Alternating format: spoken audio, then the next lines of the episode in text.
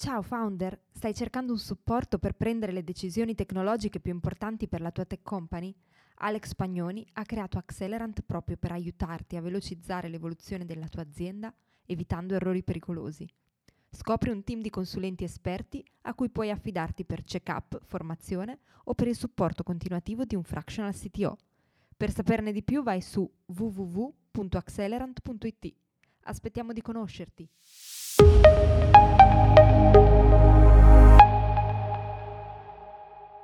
Cosa significa davvero essere un CTO? Quali capacità servono per ricoprire questo ruolo? E poi ancora, una volta fatto il salto di un ruolo manageriale, è possibile tornare sulla strada dello sviluppo del codice? Alex Pagnoni ha risposto a queste e a tante altre domande in questa intervista per Pointer Podcast, a cui è stato invitato. Buon ascolto!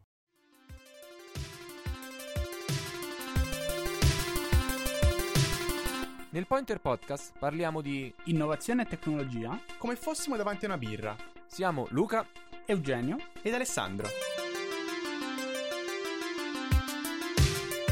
Benvenuti e bentornati in questa nuova puntata del Pointer Podcast. Io sono Eugenio e come sempre con me ci sono Luca e Alessandro. Ciao ragazzi. Ciao. Ciao. Come state? Tutto, tutto bene, bene, tutto bene, grazie. Bene, bene. E oggi non siamo soli, abbiamo un ospite. Abbiamo un ospite che è un imprenditore digitale, founder di CTO Mastermind. Abbiamo con noi Alex Pagnoni. Ciao Alex, come va? Ciao, grazie per avermi invitato. Qua tutto benissimo, grazie. Grazie a te per aver accettato l'invito. Noi abbiamo la brutta abitudine di far presentare i nostri ospiti e quindi ti chiederei, ti presenti un po', ci spieghi un po' quello che fai tra le tante cose? Sì, volentieri. Allora, come avete accennato, sono un imprenditore tecnologico io sin da piccolo mi sono sempre occupato di tecnologia, nel senso che già quando avevo sei anni ho iniziato a smaneggiare con i computer, a programmare, quindi sono e rimango sempre un tecnico nell'anima. Poi comunque a un certo punto mi è anche piaciuto organizzare a suo tempo club, gruppi della demo scene, eccetera, eccetera. Quindi eh, quando ho finito la scuola ho deciso di mettermi in proprio, unendo chiaramente la passione per la tecnologia con quella per appunto l'impresa e quindi ho fondato nel tempo delle aziende di prodotto, dove ho creato delle piattaforme tecnologiche, questo era ai tempi della New Economy, poi chiaramente è scoppiato tutto. E poi dopo nel 2007 ho fondato InnoTeam, che è un'azienda di consulenza per tech companies e aziende che sviluppano software che racchiude diversi brand, come ad esempio Accelerant, che è di consulenza manageriale di ricerca, eh, oppure il team scaling che è di sviluppo, CloudOps per gestione di piattaforme cloud su AWS e così via. E poi ho fondato appunto il CTO Mastermind, che è la community dei leader tecnologici italiani e degli aspiranti tali. E praticamente la più grande community in Italia di questo genere, forse anche l'unica purtroppo. E infatti l'ho creata proprio perché il CTO, e per CTO intendo appunto figure di leadership tecnologica, poi possono chiamarsi in tanti modi, eh, dal team leader all'engineering manager e così via, Ecco, queste figure di solito sono molto sole, devono prendere delle decisioni molto importanti, ma fino a qualche tempo fa non avevano un luogo per condividere esperienze, eh, non, ogni volta dovevano reinventarsi la ruota applicando soluzioni a problemi che già erano stati risolti mille volte da altre persone nel loro stesso ruolo e spesso più eh, queste figure non hanno gli soft skill necessari per essere di CTO come anche la capacità di relazionarsi con il business. Ecco perché ho fondato questa community che quindi porto avanti in parallelo alle mie attività imprenditoriali. Alex, ti andrebbe di definirci un po' meglio le figure di individual contributor, manager e poi spiegarci magari cos'è la career ladder? Volentieri. Allora, sempre nel contesto chiaramente di una tech company, perché quello è il mio ambito, no? Quindi diciamo un individual contributor è chi materialmente realizza qualcosa, ad esempio il software, o costruisce infrastrutture o disegna interfacce e così via. Il manager invece è chi gestisce queste persone, ok? Quindi parliamo sempre nella parte di delivery, di organizzazione di team tech, ok? Quindi questo tipo di manager è quello che gestisce appunto persone, che però proprio per il contesto tendenzialmente deve avere anche delle basi tecniche, eh, importanti. Ad esempio, il mio consiglio è di essere almeno una figura tecnica di livello senior prima di intraprendere una carriera da manager, perché se si parte direttamente come manager in un ambito di questo genere, poi ci possono essere dei problemi importanti. Ecco, quindi Eh, tra l'altro spesso eh, c'è da dire che il manager è uno sviluppatore che ha fallito la carriera, ma che in realtà crea una carriera di successo nel gestire le persone, cioè tanti project manager, engineering manager, CTO, magari eh, a un certo punto sono resi conto, e dopo magari vediamo come, che quello di gestire le persone era un qualcosa nelle quali magari potevano essere anche pure più bravi e portati che non scrivere codice e quindi poi diventano eh, persone che possono chiaramente crearsi una carriera di successo. No? Quindi eh, diciamo che questo qui poi si incastra appunto con l'altra parte della domanda della career ladder. No? Allora, career ladder che è appunto una SCA, no? è la progressione di carriera nel tempo. Noi spesso questo lo immaginiamo, ad esempio, a livello junior, livello medio, senior, ma poi ci sono tanti altri livelli, eh. ad esempio, a seconda dell'azienda, di come li vogliamo chiamare, c'è lo staff engineer, il principal, eccetera. Oppure lato manageriale c'è l'engineering manager, director of engineering, VP of engineering, CTO, poi dopo anche qui ogni azienda li chiama in modo proprio, però come vedete è una progressione che in base ad una serie di eh, caratteristiche, di competenze acquisite nel tempo, porta a dire che un certo livello ha una certa, una certa riconoscimento in azienda, determinate responsabilità, anche di conoscimento economico e magari quali sono anche i criteri per passare da un gradino all'altro. Ecco, questo è importante perché così diventa più chiaro quando si è considerati ad esempio un senior, perché in molti casi eh, c'è da dire che nella maggior parte delle aziende non esiste la career ladder, eh?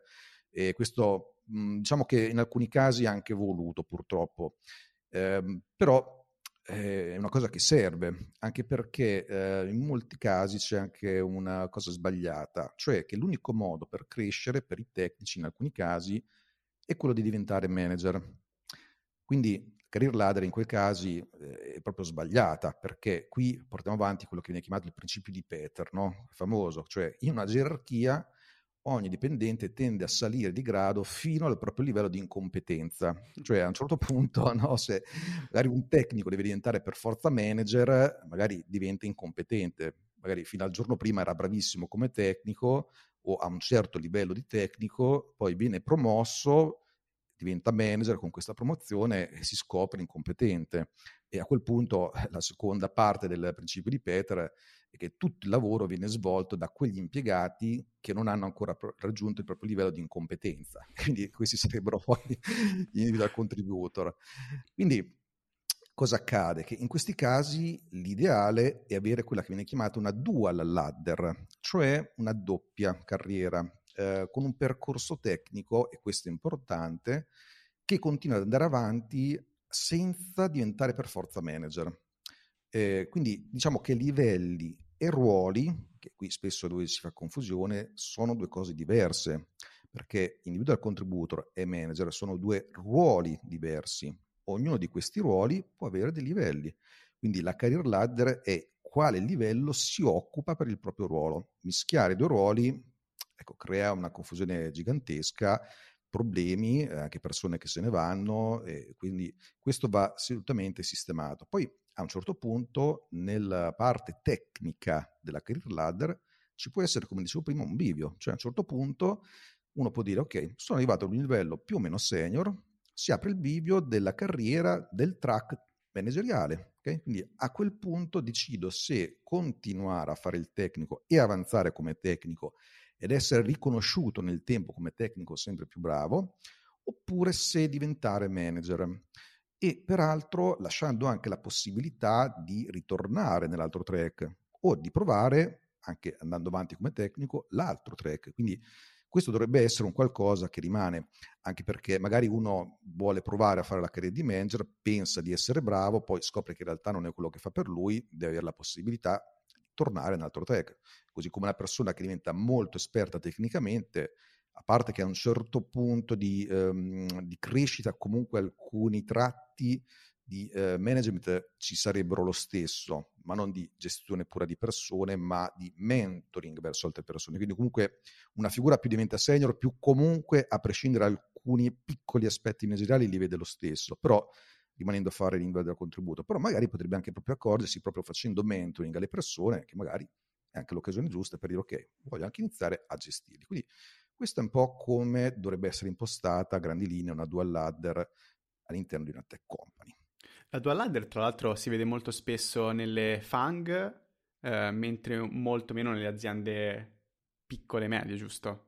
È una cosa... Eh, purtroppo è così. Diciamo che soprattutto nelle piccole e medie non c'è neanche proprio la career ladder. Quindi siamo già vari gradi di evoluzione in avanti rispetto a quella che è la realtà. Eh, purtroppo è la norma questa. Ma secondo te questa è una struttura che si presta bene alle piccole e medie aziende oppure è una struttura che è più adatta alle grandi aziende, quindi magari è per questo che non... Eh, cioè magari una progressione così dettagliata dello sviluppatore fino a diventare manager in una piccola azienda ha comunque senso? ha molto senso, eppure più che non un'azienda grande, perché la grande azienda ha tutto il budget che vuole per prendere persone con le RAL che decide ed è quello che sta accadendo. Cioè stanno notevolmente incrementando le RAL degli sviluppatori perché tante aziende di prodotto o start-up che ricevono ingenti finanziamenti in questa penuria che c'è di sviluppatori alzano le RAL di smisura e a questo punto tagliano fuori le piccole aziende, le start-up un po' meno finanziate, le aziende di consulenza e così via, che quindi a maggior ragione devono puntare su una serie di benefit anche immateriali e la possibilità di avere una carriera. Poi è chiaro che magari in una piccola impresa non è che servono 10, 20, 50 manager, ok? Cioè, certo. Comunque anche i livelli a un certo punto tendono a selezionare le persone. C'è anche da dire che nello scenario di oggi comunque è raro che eh, le persone soprattutto individual contributor, rimangono in azienda per tanti anni. Quindi comunque ci sono dei limiti in questo modello proprio per lo scenario attuale, però proprio perché una piccola e media impresa ha questa grandissima concorrenza deve puntare su quelle cose che le grandi imprese spesso dimenticano, cioè la progressione di carriera fatta in un certo modo, il modo di lavorare e così via. Poi magari dopo è anche interessante vedere proprio in dettaglio questi punti qui, però ti direi che la risposta dal mio punto di vista è questa. Ok, ma invece sempre rimanendo in tema diciamo di definizioni, abbiamo nominato il, il ruolo del CTO, eh, il CTO in generale. Qual è mh, il ruolo appunto del CTO in un'azienda, di cosa si occupa e mh, diciamo in maniera più, più, generale quali sono le capacità che deve avere un CTO? Eh, ad esempio se uh, una persona diventa un CTO in un'azienda che si occupa di eh, IoT, questo deve avere una visione ad ampio raggio del mondo della tecnologia o deve essere molto focalizzato solo sul suo settore? Allora, diciamo che innanzitutto il CTO è quella persona che fa da ponte tra il business e la tecnologia e questo è un punto importante da capire, soprattutto quando parliamo di tech companies o anche aziende tradizionali che però stanno investendo in tecnologia. Allora, la tecnologia non è una commodity all'interno di un'azienda tech, ma è sempre di più il fattore che proprio dà questa spinta davanti al business, no? quindi anche in termini proprio competitivi. Quindi il CTO è un elemento prezioso nella definizione delle strategie di business, proprio perché la tecnologia spesso è il business in questi casi, se no uno, un'azienda non si definirebbe neanche tech company, cioè sarebbe strano se eh, fosse una tech company e poi la tecnologia diventa una commodity, perché allora vuol dire che il tuo vantaggio competitivo, come disse un membro del sito Mastermind, lo puoi comprare, no? il tuo vantaggio competitivo non lo puoi comprare perché altrimenti non sarebbe un vantaggio competitivo, ma qualcosa che hanno tutti. E quindi il tuo CTO fa parte del tuo vantaggio competitivo. E proprio per questo motivo qui eh, il primo team del CTO, come dico spesso, è il board aziendale, non il team tech. Il team tech è il secondo team. Quindi innanzitutto il CTO è una persona che fa parte del board aziendale, chiamiamolo, in alcuni casi può essere il consiglio di amministrazione, la direzione o comunque ha un contatto forte anche con il CEO, con altri membri della direzione, con altri C-level.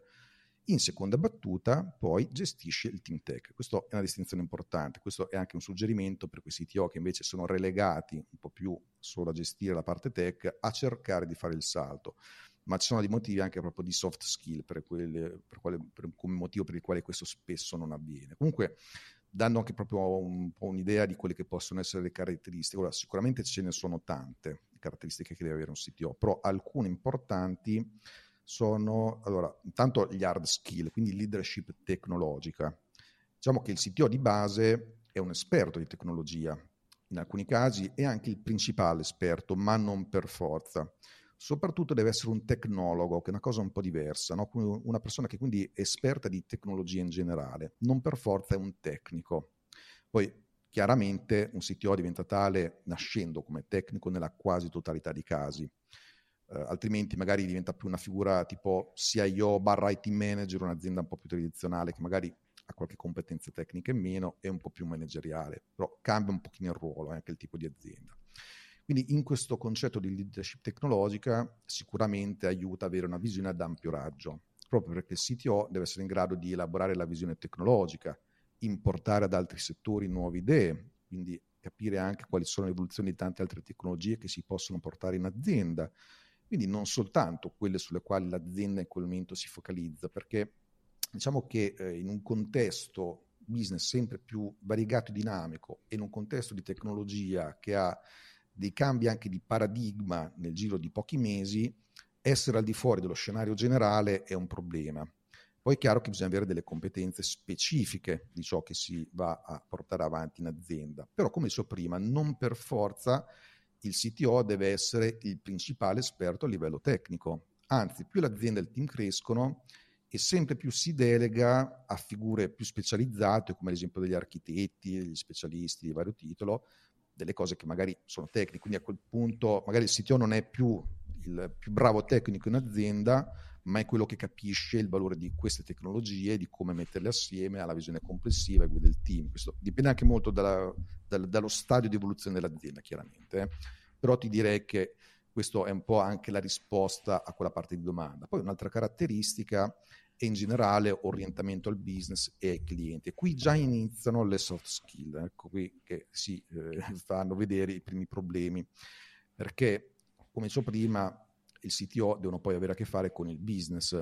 Molte volte, e questo è quello che ho notato proprio anche con il CTO Mastermind, molti CTO non hanno le capacità relazionali all'inizio per porsi correttamente con il business. Intendo che magari entrano appunto nel board, poi si ritrovano nella fossa dei leoni perché bravissimi tecnici, ma non avevano costruito le soft skill per relazionarsi correttamente con il business e così via. Quindi qui già è dove anche proprio con la community del sito Mastermind sto cercando di porre rimedio in diversi modi, è una delle soft skill da creare. Però diciamo questo orientamento al business e clienti serve, soprattutto se poi quella tech company è un'azienda che ha come destinatari altre aziende tecnologiche, quindi in quel caso è proprio pura tecnologia, quindi il sito diventa addirittura un evangelista, quindi ancora di più orientamento ai clienti. E diciamo che in questo orientamento al business lo sviluppo di queste strategie IT in collaborazione con le funzioni business deve proprio portare a incrementare i risultati aziendali, spesso nella forma definitiva di, fatturato, ma nelle varie aree. Quindi da questo punto di vista mh, deve essere in grado di saper usare la tecnologia per migliorare e far avanzare l'offerta dell'azienda. Ecco dove intendo anche qui orientamento al business. No? E quindi questo significa anche però fornire i mezzi per il business per differenziarsi e per aumentare il vantaggio competitivo di cui parlavo prima, innanzitutto tramite l'innovazione della tecnologia, dei prodotti digitali e così via. Poi un'altra caratteristica fondamentale che è quella di saper gestire le persone, perché il CTO è un manager, quindi gestisce persone. Eh, alcuni hanno, mh, equivocano sul ruolo del CTO pensando che sia una figura solo tecnica, non è così, semmai è l'architetto di cui parlavo prima, ad esempio. Il CTO è un manager a tutti gli effetti, quindi qui a maggior ragione è dove entrano in gioco le soft skill. Quindi diciamo che in questo senso deve anche incoraggiare e favorire la collaborazione e l'interazione in senso positivo sia all'interno del team tech che tra il team tech e il business, che sono entità che spesso parlano anche linguaggi molto lontani e diversi. Okay? Quindi sempre in termini poi di skill con le persone, un CTO deve anche individuare, far crescere e sviluppare le capacità e i talenti delle persone che lavorano per lui. Questo nel modo necessario proprio per raggiungere quegli obiettivi aziendali di cui si parlava prima. Quindi anche qui vengono fuori sicuramente queste soft skill che sono l'altra cosa che spesso purtroppo manca e che bisogna costruire. Quindi eh, questa qui è un'altra caratteristica fondamentale che fa la differenza però. Infatti mi aggancio subito, uh, abbiamo parlato di, delle soft skills, quindi quali sono le soft skills che dovrebbe avere uno sviluppatore per poi dire ok, la carriera manageriale riuscirò a sostenerla e soprattutto come posso svilupparle queste soft skills? Allora, diciamo, se uno sviluppatore vuole capire se la carriera del manager fa per lui, deve porsi alcune domande e in base a come risponde a queste domande capisce se eh, è più adatto in un verso che in un altro. Okay? Quindi alcune di queste domande che poi ognuna apre un mondo, sono tante spiegazioni, però diciamo innanzitutto bisogna chiedersi se eh, a questo sviluppatore piace risolvere problemi o se preferisce aiutare gli altri a risolverli. Okay? Perché ad esempio il manager mette i suoi sviluppatori nelle condizioni di poterli risolvere, magari fa anche del mentoring, per, non per forza tecnico, perché poi c'è magari chi è più esperto tecnicamente che dà una soluzione a un problema, però creare le condizioni affinché il team lavori correttamente. Poi chiedersi anche dove si può portare il maggior impatto positivo, alcuni più nel codice, nel creare piattaforme, nel creare infrastrutture, eccetera, qualcuno più magari invece nel mettere in contatto le persone tra di loro, ad esempio. Poi un'altra eh, domanda importante è se si, fa, se si sa fare contact switching facilmente, perché quello del manager è un ambito dove chiaramente si gestiscono tante cose contemporaneamente, con priorità in conflitto tra di loro. Invece magari lo sviluppatore ha bisogno di stare ore e ore anche da solo, concentrato a sviluppare buono senza tante distrazioni. Quindi se uno non riesce a lavorare con delle distrazioni, con messaggi che arrivano di qua e di là, eccetera, ecco che sicuramente anche questo qui è un elemento da tenere in considerazione. Poi capire se si sa essere duri o morbidi, tra virgolette, in base alla situazione. Cosa voglio dire? Che il manager che si sveglia male e tratta male i suoi collaboratori, oppure il manager che oggi è particolarmente felice e non non diciamo, rimprovera eh, i collaboratori che hanno lavorato male perché si è svegliato troppo bene, ecco non funziona. Quello dell'umore per un manager è uno strumento, non è un qualcosa di che viene così a casaccio, cioè indipendentemente dal proprio umore personale bisogna essere in grado di usare il bastone o la carota, in senso positivo ovviamente, no, nel senso certo. di in base a quello che serve nella situazione. Quindi se il manager è stressato non deve scaricare la sua frustrazione nel team. Viceversa, se è ispirato ma tal collaboratore ha bisogno di essere un attimo indirizzato meglio, ecco allora magari deve essere più duro anche se magari non è nel, sua, nel suo carattere. No?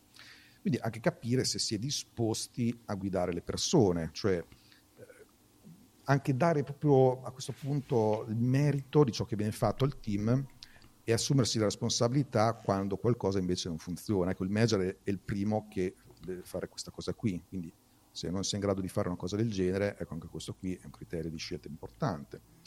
O anche qui capire se si preferisce sviluppare un set di competenze più ampio o più profondo, che sono le due dimensioni, cioè più ampio vuol dire, allora questo qui in realtà è un problema che hanno anche gli individual contributor, se essere più specialisti o più generalisti, ma a maggior ragione chi vuol fare management, perché dovendo fare management bisogna essere molto orizzontali e le competenze tecniche per forza scenderanno perché non c'è più il tempo per farlo in maniera completa.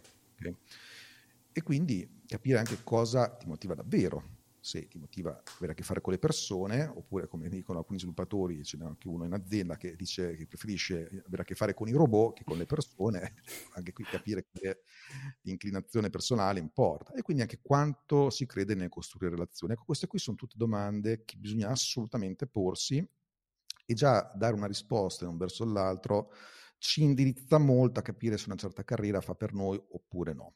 Ma Parla- parlavamo anche del, del, diciamo, del, sapersi prendere le colpe. Quando succede qualcosa, uh, co- come si dovrebbe reagire? Diciamo, il, il, buon CTO diciamo, dovrebbe in qualche modo cercare, cioè, cercare, di difendere il team e magari prendersi anche colpe non sue, oppure qual è la, il punto in cui può effettivamente diciamo, prendersela un po' più con il team e uh, t- lavarsi un po' più le mani diciamo, dalle, dalle, colpe? Allora, con l'esterno tendenzialmente il manager si deve assumere la responsabilità, poi dopo mm-hmm. all'interno magari si lavano i panni sporchi, sicuramente, diciamo okay. così.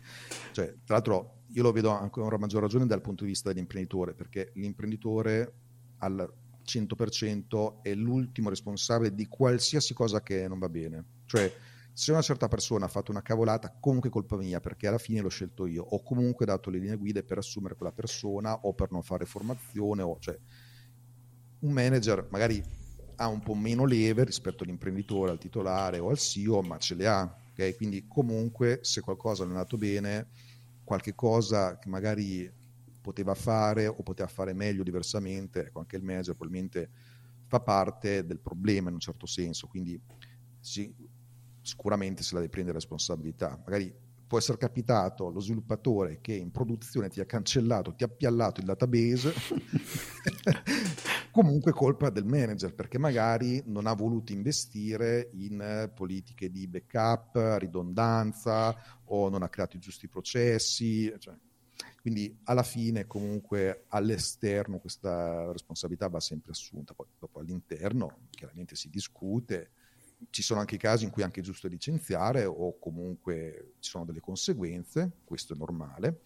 Uh, l'importante è comunque non portare una cultura dove sbagliare viene punito sempre, cioè deve essere proprio un errore veramente grande, mh, disastroso quello con il quale si licenzia, oppure se proprio una persona si rivela non adatta a quel contesto di lavoro. Okay? altrimenti le persone devono avere la possibilità di fare errori senza conseguenze, tranne proprio quelle in cui veramente hanno sbagliato eh, alla grande. Ecco. Quando parlavi delle soft skills, mi, mi sembravano tutte eh, capacità, diciamo, difficili da, da imparare, no? Per, esempio, per fare un esempio, se una persona caratterialmente eh, tende a non avere il polso troppo, troppo fermo in alcune situazioni o altro, eh, magari è per lei difficile cambiare. Secondo te come si, come si possono imparare alcuni comportamenti? È solo pratica? Uh, consigli un percorso, un, qualcosa? Allora, intanto la premessa è che lo sviluppo di software oggigiorno è più un problema di persone che di tecnologia. Okay? Allora, alla fine mm-hmm. più o meno i problemi tecnologici hanno quasi tutti una soluzione, magari si ingegna un po' di più, però le soluzioni ce le abbiamo. È più gestire le persone, okay? quindi questo di nuovo è il background per il quale è importante sviluppare delle capacità in questa direzione, a maggior ragione in un mondo in ebollizione come quello attuale dell'ambito tech, no? In cui i talenti, come dicevo prima, non si fermano più per tanti anni in una stessa azienda. Quindi il focus anche qui di nuovo si sposta dalle tecnologie alla persona. Okay? Quindi questo è il background che ci porta a dire che in questo senso la massima sfida per un mese, per un CTO o per figure di questo genere diventa in un certo senso quella di estendere il più possibile il lasso di tempo che, in cui un talento tech eh, può lavorare con soddisfazione la tua azienda, no? quindi eventualmente pure aiutarlo nel percorso quando decidi di andarsene. Okay? Quindi, posto che c'è questa fondamentale esigenza, ecco, questi soft skill, come dicevo prima, di solito non ci sono nella maggior parte delle persone che arrivano ad avere un ruolo di questo tipo qui e vanno costruite. Sicuramente la pratica serve, però prima serve anche capire quali sono questi soft skill. Prima ne ho citati alcuni a grandi linee, però sicuramente eh, vedendo un po' come sono fatte le persone nel mondo tech, direi che eh, molte volte c'è un discorso anche di, come dicono anche gli inglesi, c'è anche un libro, Radical Candor, che si chiama, no? eh, sostanzialmente la franchezza la sincerità e quindi anche il coraggio però di essere sinceri, quindi dare un feedback puntuale, questo è importante. E in questo senso qui, una cosa pratica che aiuta molto nel creare questo tipo di soft skill sono gli one-on-one, cioè i colloqui individuali frequenti con i singoli membri del team. Questo è un grande modo per fare pratica, innanzitutto con il team, iniziare a costruire delle relazioni e anche iniziando semplicemente con una domanda, come stai? Ancora prima no, di chiedere cosa hai fatto oggi, cosa farai domani, eccetera, eccetera. E, ma anche chiedere, interessarsi di eh, qual è eh, l'ambito nel quale vuoi crescere, su cosa ti vuoi formare, come ti posso aiutare per eh, ottenere un certo risultato. Tutte queste cose qua aiutano molto a costruire questi soft skill. All'inizio sarà un, magari un one one un po' imbarazzante no? nella maggior parte dei casi anche per il CTO, ma poi con la pratica questo si costruisce. Quindi questo è un modo importante proprio per iniziare a costruire queste soft skill. Quindi eh, darsi l'obiettivo di farli questi one on one. Poi alcuni altri skill importanti da sviluppare sono quelli dell'empatia, questo sicuramente, sempre riguardando il nostro ambiente ma anche gentilezza e umiltà. Queste sono tre soft skill fondamentali eh, oltre a quella della franchezza che dicevo prima. E queste da una parte si possono apprendere eh, con anche della formazione, ma soprattutto del mentoring. Cioè uno dei motivi per i quali ho creato anche il sito Mastermind è proprio la possibilità di ehm, attingere, diciamo, all'esperienza di qualcuno che ci è già passato, ok? Cioè io stesso in 20 passanni di, che ho fatto anche io il CTO per i miei prodotti, per le mie aziende, ma anche per quelle dei clienti, eh, mi sono reso conto, facendo io in primis tanti errori, di quali sono gli ostacoli e le cose sbagliate. Quindi, come dicevo prima, no? invece di dover ogni volta ricominciare da capo, eh, rifacendo gli stessi errori, non sapendo come creare i soft skill, neanche quali sono questi soft skill, ecco, un uh, grosso uh, suggerimento che do è quello di trovarsi un mentore che sia disponibile ad aiutare in questa direzione qui. Quindi non un mentore che ti dice ok, hai questo problema tecnico, risolvilo così. Cioè, quello è una questione diversa. Quello sono i corsi di formazione, gli esperti, i consulenti. Io sto parlando di un mentore che aiuti anche proprio nel proprio percorso di evoluzione, di carriera, di soft skill, a tararsi meglio, a capire qual è la direzione giusta, su cosa investire in termini anche emozionali, di relazioni. Questo. Quindi queste due cose qui direi assolutamente. Pratica, quindi one on one ad esempio, e trovarsi un mentore. Ma il ruolo del CTO varia in base al, al, al tipo di azienda in cui in cui si deve lavorare, ad esempio cambia da una startup a una scale up a un'azienda tradizionale oppure più o meno è simile? Allora, intanto diciamo, possiamo distinguere tra tipi di aziende e fasi di queste aziende. Allora, sempre di nuovo, se parliamo di tech company, il CTO proprio ci cade a fagiolo, è una figura che ci deve essere. In altri casi di aziende più tradizionali, dove non c'è una cultura tech, dove magari non si sviluppano prodotti core business o che lo fanno funzionare, oppure eh, diciamo spin-off innovativi, ma è più una gestione dell'IT più classica, ecco il CTO magari c'è un po' di meno come figura e quando c'è è intesa in un senso un pochino più tradizionale, quindi un po' più appunto come dicevo prima, o un assistente dell'IT manager, del CIO o comunque una figura che magari gestisce un reparto di sviluppo che però non ha le stesse caratteristiche di un'azienda tech. In quel caso um, ha un ruolo un po' diverso rispetto a quello di una tech company che invece possiamo vedere appunto nelle sue fasi di evoluzione, ce ne sono diciamo, almeno cinque di queste fasi, perché il ruolo del CTO in funzione proprio della crescita dell'azienda cambia, cambia proprio come ruolo, come lavoro quotidiano, come impatto perché finché noi parliamo di un'azienda che ancora non esiste, che è in fase di idea, brainstorming, no? quindi ancora stiamo pensando a, a, cosa farà la nostra startup, ecco, qualcuno di tecnico ci vuole, ma è la fase in cui ancora non esiste il prodotto, no? almeno a livello formale, magari c'è qualche scarabocchio, qualche idea. Ora, il CTO, in questo caso, che non per forza deve essere un CTO, può essere anche un consulente, deve valutare la fattibilità tecnica delle idee proposte no? e trovare anche delle possibili soluzioni e fare anche una valutazione se fare build o buy quando poi si decide cosa fare. Okay? in questa fase qui in realtà non serve un sito vero e proprio. Poi c'è la early stage startup, no? allora l'azienda si è fondata, si inizia a lavorare, l'idea ormai in qualche modo c'è, magari è ancora da validare, però bisogna costruire il prodotto, quindi siccome va costruito, spesso in questo caso il CTO è il primo degli sviluppatori ed è infatti l'evoluzione che hanno tante aziende, cioè hanno magari il primo sviluppatore, poi man mano il team si ingrandisce, quel primo sviluppatore, se si vede che magari c'è anche qualche competenza, anche un po' più di soft skill, diventa tipicamente il futuro CTO. Però in questa fase ancora è molto in zone, si scrive molto codice, quindi non è un vero e proprio CTO. C'è poi una fase di stabilizzazione, ok? Quindi prodotto in qualche modo funziona, comincia ad avere mercato, arriva però il momento di eh, sistemare quello che viene chiamato debito tecnico, cioè in una fase di early stage si costruisce un prodotto spesso arraffazzonato nel modo più veloce possibile per arrivare sul mercato.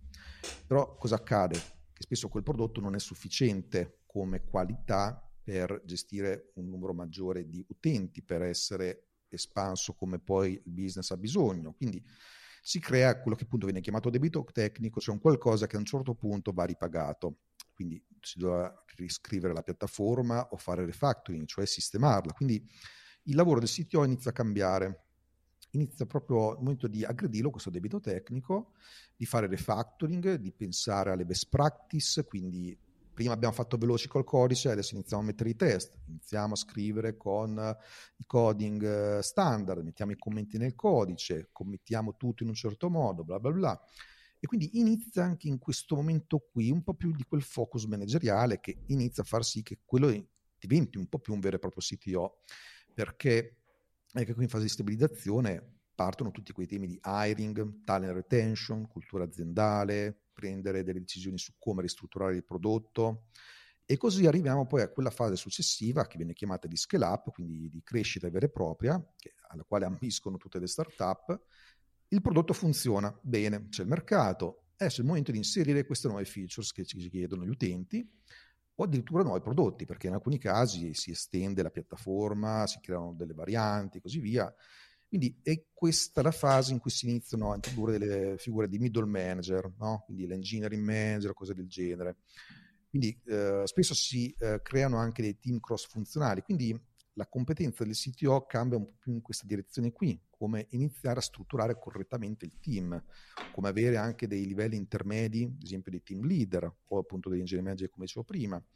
Poi arriviamo alla fase di dominio vero e proprio del mercato, in cui ormai si è diventati tra i primi dieci del proprio settore. Allora, a questo punto, l'azienda è leader di mercato, fantastico, allora il focus del CTO diventa quasi interamente strategico, abbandona ormai il codice, già nella fase precedente ci si era allontanato parecchio, eh, deve intercettare i nuovi trend, deve essere il primo portavoce dell'innovazione e a sua volta deve formare la nuova generazione di leader all'interno dell'azienda. Quindi anche qui cambia ulteriormente. Quindi anche quel percorso di mentoring che dicevo prima non è una cosa utile soltanto a chi vuole diventare CTO, ha iniziato a esserlo, perché in ognuna di queste fasi, facendo tante chiacchierate con CTO che hanno passato tutte queste fasi qui, quello che si scopre è che ogni volta è come ricominciare da zero, con una nuova versione dell'azienda e sfide completamente nuove. E quindi questo mentoring serve sempre. Quindi è un po' questo che sicuramente distingue il modo in cui un CTO evolve nel tempo, proprio lo stadio dell'azienda e di conseguenza queste, questi attributi che ho detto. Ma invece ricollegandomi a quello che dicevi prima, parlavi del fatto che gli sviluppatori eh, tendono a cambiare spesso l'azienda ultimamente. Eh, quello che ti chiedo è, secondo te, quali sono le caratteristiche che magari invogliano uno sviluppatore a spostarsi su un'altra azienda o che invece gli danno, eh, diciamo, la spinta a rimanere nell'azienda in cui sono? Sono la, la possibilità di carriera di cui parlavamo prima, la RAL, le tecnologie? Co- cosa può essere? Allora, diciamo che è un mix di fattori. Eh, per ogni persona poi, tra l'altro, può essere diverso questo mix. Okay? Non tutti rispondono agli stessi stimoli o hanno le stesse esigenze. Però, diciamo che questo deve essere un mix di benefit materiali, come appunto la RAL, e anche immateriali, che adesso vediamo. Diciamo che poi queste cose più generalmente rientrano anche un po' sotto il concetto di employer branding, che cosa si intende per employer branding? Diciamo che oggigiorno anche queste figure tecniche vanno in un certo senso trattate come se fossero dei clienti, cioè bisogna fare il marketing per attrarli e per trattenerli e vanno gestiti correttamente. Sicuramente le RAL sono importanti in questo momento perché sono aumentate tantissimo, quindi è diventato un fattore proprio di concorrenza tra le persone all'interno del mercato proprio per i fattori che dicevo prima, di aziende che hanno fondi, soprattutto anche in questo periodo di pandemia, il digitale si è sviluppato tantissimo, sono arrivati un sacco di investimenti in questi settori, eccetera, ma gli sviluppatori sono sempre quelli, c'è proprio una corsa a fregarsi gli sviluppatori a vicenda e di solito lo si fa innanzitutto a botte di RAL. Quindi è diventato un fattore sicuramente importante, ma non è l'unico. Perché in realtà è una ricerca che abbiamo fatto in Accelerant, il mio brand di consulenza, che abbiamo ampliato uno studio fatto da LinkedIn e abbiamo visto che il percorso di carriera è il primo fattore per il quale le persone se ne vanno da un posto, perché magari non c'era appunto la visibilità di un percorso di carriera, e o vengono attratte da un altro posto, proprio perché invece magari c'è un bel percorso di carriera. Considerate anche che molte volte uno sviluppatore che vuole diventare una figura più alta, soprattutto se poi non c'è quel career ladder di cui so prima, oppure vuole diventare magari lui il CTO, una figura di engineering manager, un team leader, eh, deve fare sempre il conto che quelli sono ruoli che hanno un numero limitato di posizioni all'interno dell'azienda. Magari una persona è costretta ad aspettare anni prima che si liberi un certo posto. in alcuni casi c'è solo un posto perché i CTO ce n'è uno solo in azienda, no? quindi è impensabile che ci sono 50 sviluppatori, crescono e diventano 50 CTO. Quindi cosa accade? Che quando eh, una di queste persone desidera fare il salto, quasi sempre costretta a cambiare lavoro. Quindi anche qui si riaggancia il discorso percorso di, di, carriera che dicevamo prima, con i limiti del caso, ripeto, perché non si possono aprire 50 posizioni di CTO su 50 sviluppatori. In più comunque fa bene avere anche un certo tipo di ricambio e non avere strategizzazione, però sicuramente questa career ladder è importante, bisogna saper promuovere bene il fatto che un'azienda ha costruito un percorso di carriera e che c'è, che c'è eh, anche in termini di retribuzione e così via, ma un altro fattore sicuramente importante è quello delle modalità di lavoro. Eh, mi riferisco sicuramente al lavoro da remoto, a come si sviluppa, al clima aziendale, cose di questo tipo, quindi benefit assolutamente immateriali ma che contano tanto. Allora, il lavoro da remoto diciamo che in ambito tech c'è sempre stato come concetto, cioè libri come Remote e così via ci sono da tanti anni, no? come sotto è il mondo tech che ha creato delle innovazioni che poi si sono espanse anche ad altri settori. Quindi comunque c'era già una bella predisposizione, ma a maggior ragione in questo periodo è diventato per molti una necessità. Cioè, si sono aperte diciamo, le porte del lavoro da remoto for- in maniera forzata. Le persone hanno visto quando non potevano prima che è una cosa che funziona bene, rende anche più produttivi se fatto bene ovviamente, e per molti è diventato un requisito il lavoro da remoto. E quindi eh, anche qui le aziende che adesso stanno iniziando a richiamare eh, nell'ufficio le persone rischiano di perdere tante persone, no? entra anche un po' in quel the great resignation, le grandi dimissioni di cui abbiamo parlato eh, in altri casi, in altri contesti. Ecco, lì eh, molto è stato guidato proprio dal discorso lavoro da remoto. Eh, però anche proprio come si lavora in termini di sviluppo, si lavora in modalità agile, si lavora in maniera vecchia, ecco queste sicuramente sono cose che abbiamo preso in considerazione. Poi è importante capire se l'azienda investe o meno in formazione, anche qui sono persone più o meno eh, predisposte alla formazione, ma se in un'azienda non si fa formazione per niente, ecco, è chiaro che poi anche lì le persone tenderanno ad andarsene. Anche la tecnologia gioca un ruolo in questo senso qui, nel senso che eh, gli sviluppatori tendenzialmente vogliono lavorare sempre su cose nuove. Eh, poi c'è anche chi eh, è un po' più disposto a lavorare su cose legacy e fare manutenzione, ma è diventata una cosa ancora più importante questa. Quindi eh, diciamo avere innovazione all'interno dell'azienda, il tipo di tecnologia che si utilizzano, ecco, questo è molto importante sicuramente a sua volta. E Guarda, un po' lo, lo hai nominato, ma con, con questa pandemia quanto si, è, quanto si è incrementata la difficoltà nel fare il CTO e gestire un team in generale, non avere le persone magari a portata di mano con cui scambiarci quattro chiacchiere? Ha reso tutto un po' più complesso nella comunicazione oppure con qualche soft skill in più è gestibile? Allora, diciamo pro e contro e se si, sape, se si sa gestire bene la situazione ci sono anche enormi vantaggi, meglio che non prima. Perché in realtà, ad esempio, faccio un, un, caso pratico, sono alcune aziende che hanno definito che in alcuni giorni non si fanno riunioni, riunioni che quindi oggi significa call su Meet, Zoom, ok? E a questo punto le persone sono diventate molto più produttive perché magari si dice il giovedì e boh, so, il venerdì non si fanno riunioni, non si fanno call, eccetera, ognuno a casa proprio, tranquillo, sviluppa senza disturbo quando invece magari prima eh, in un ufficio, magari in un open space, ti arrivava la persona dietro, dovevi tenere le cuffie, quindi eh, in alcuni casi gestendo bene il lavoro ci sono in realtà dei grossi benefici. È chiaro che però manca magari il momento davanti alla macchinetta del caffè. In molti casi, in alcune di queste interazioni casuali, comunque venivano fuori buone idee, era un modo importante per fare della condivisione, ok? E socializzare un minimo.